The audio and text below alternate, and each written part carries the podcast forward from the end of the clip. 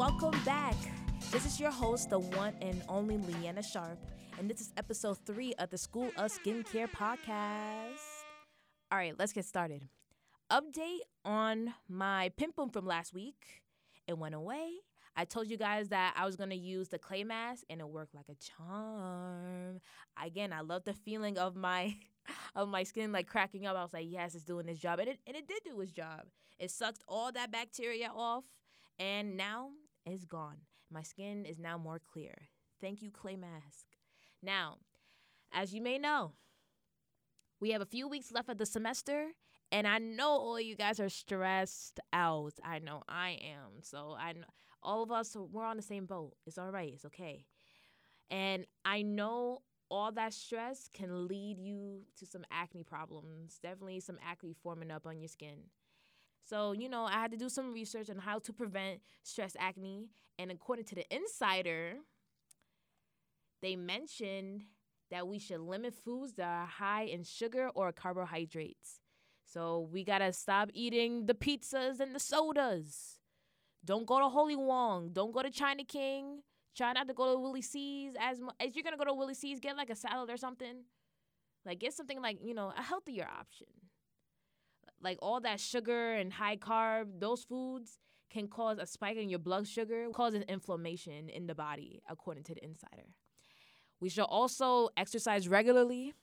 I went to the gym yesterday. and I feel really good. Like I'm giving myself a day off today, but I'm definitely going back tomorrow. And if you're not exercising, take this time to go. Take your time to at least do something for at least 30 minutes.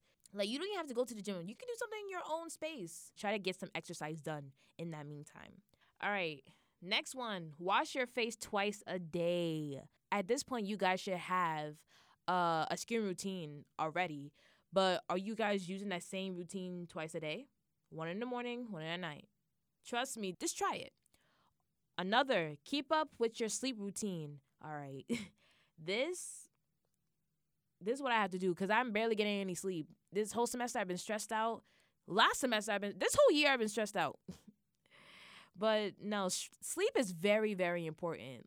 Like if you're not getting enough sleep, it takes a toll on your health. I know as college students we're always staying up all night, you know, cramming. This this sleep. Sleep is a good thing. This sleep. For me. Thank you. Uh oh, next one. We should consume caffeine in moderation. If you're going to Starbucks and getting coffees, I think you guys should stop. At least with the coffees, I'm drinking tea majority of the time. I drink coffee like every now and then, but I don't drink it all the time. And apparently, coffee like de- can dehydrate your skin. Ooh, that's not good. I don't want my skin. No, I we don't need dry skin. It gets really cold up here in Fredonia. We don't need more dryness. No, no. Cut the coffees. Next. Uh, okay, the next one. this is gonna be really hard for me. I need to avoid dairy. Mm-mm. I love my ice creams. Damn. All right. I guess okay. I'll do it if y'all do it. If you cut ice cream from your diet, I'll do it too. But I know none of y'all will, so okay. I'm gonna try. I'm gonna at least I'll eat ice cream in moderation. I can't just like completely avoid it. Like you say, consume caffeine in moderation, but say avoid dairy. No, no. I'll eat ice cream in moderation too. Period. All right.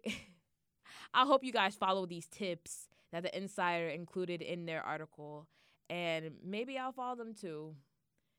Who ice cream? I can't cut that out. all right, that is all for today. My name is Leanna Sharp. I hope you're having a great, great day. It's very nice outside. I hope all you guys at least go outside this one time because you need to take advantage of this light. This sunlight is so great. All right, ciao for now.